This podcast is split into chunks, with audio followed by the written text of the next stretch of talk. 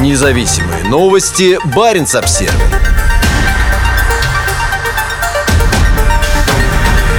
Отец лидера оппозиции может получить три года по надуманному обвинению. Прокуратура Заполярного Ненецкого автономного округа требует для Юрия Жданова трех лет заключения. Юрий Жданов был задержан 29 марта в Ростове-на-Дону на юге России и затем этапирован в Архангельскую область. Его обвиняют в превышении должностных полномочий во время работы в жилищной комиссии в поселке Искатели Ненецкого автономного округа. На этой неделе в Нарьян-Маре начался суд. Юрий Жданов – отец Ивана Жданова, главного критика Путина и директора Фонда борьбы с коррупцией Алексея Навального.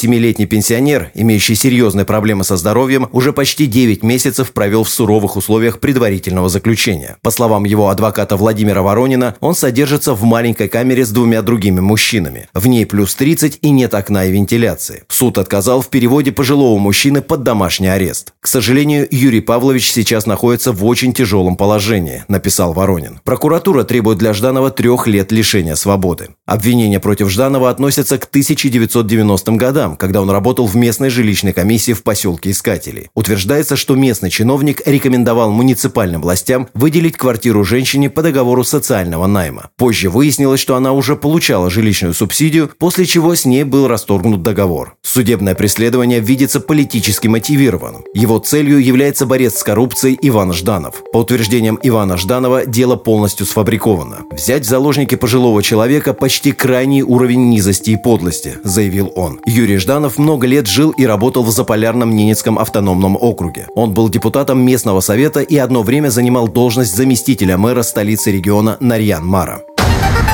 Независимые новости. Барин обсервис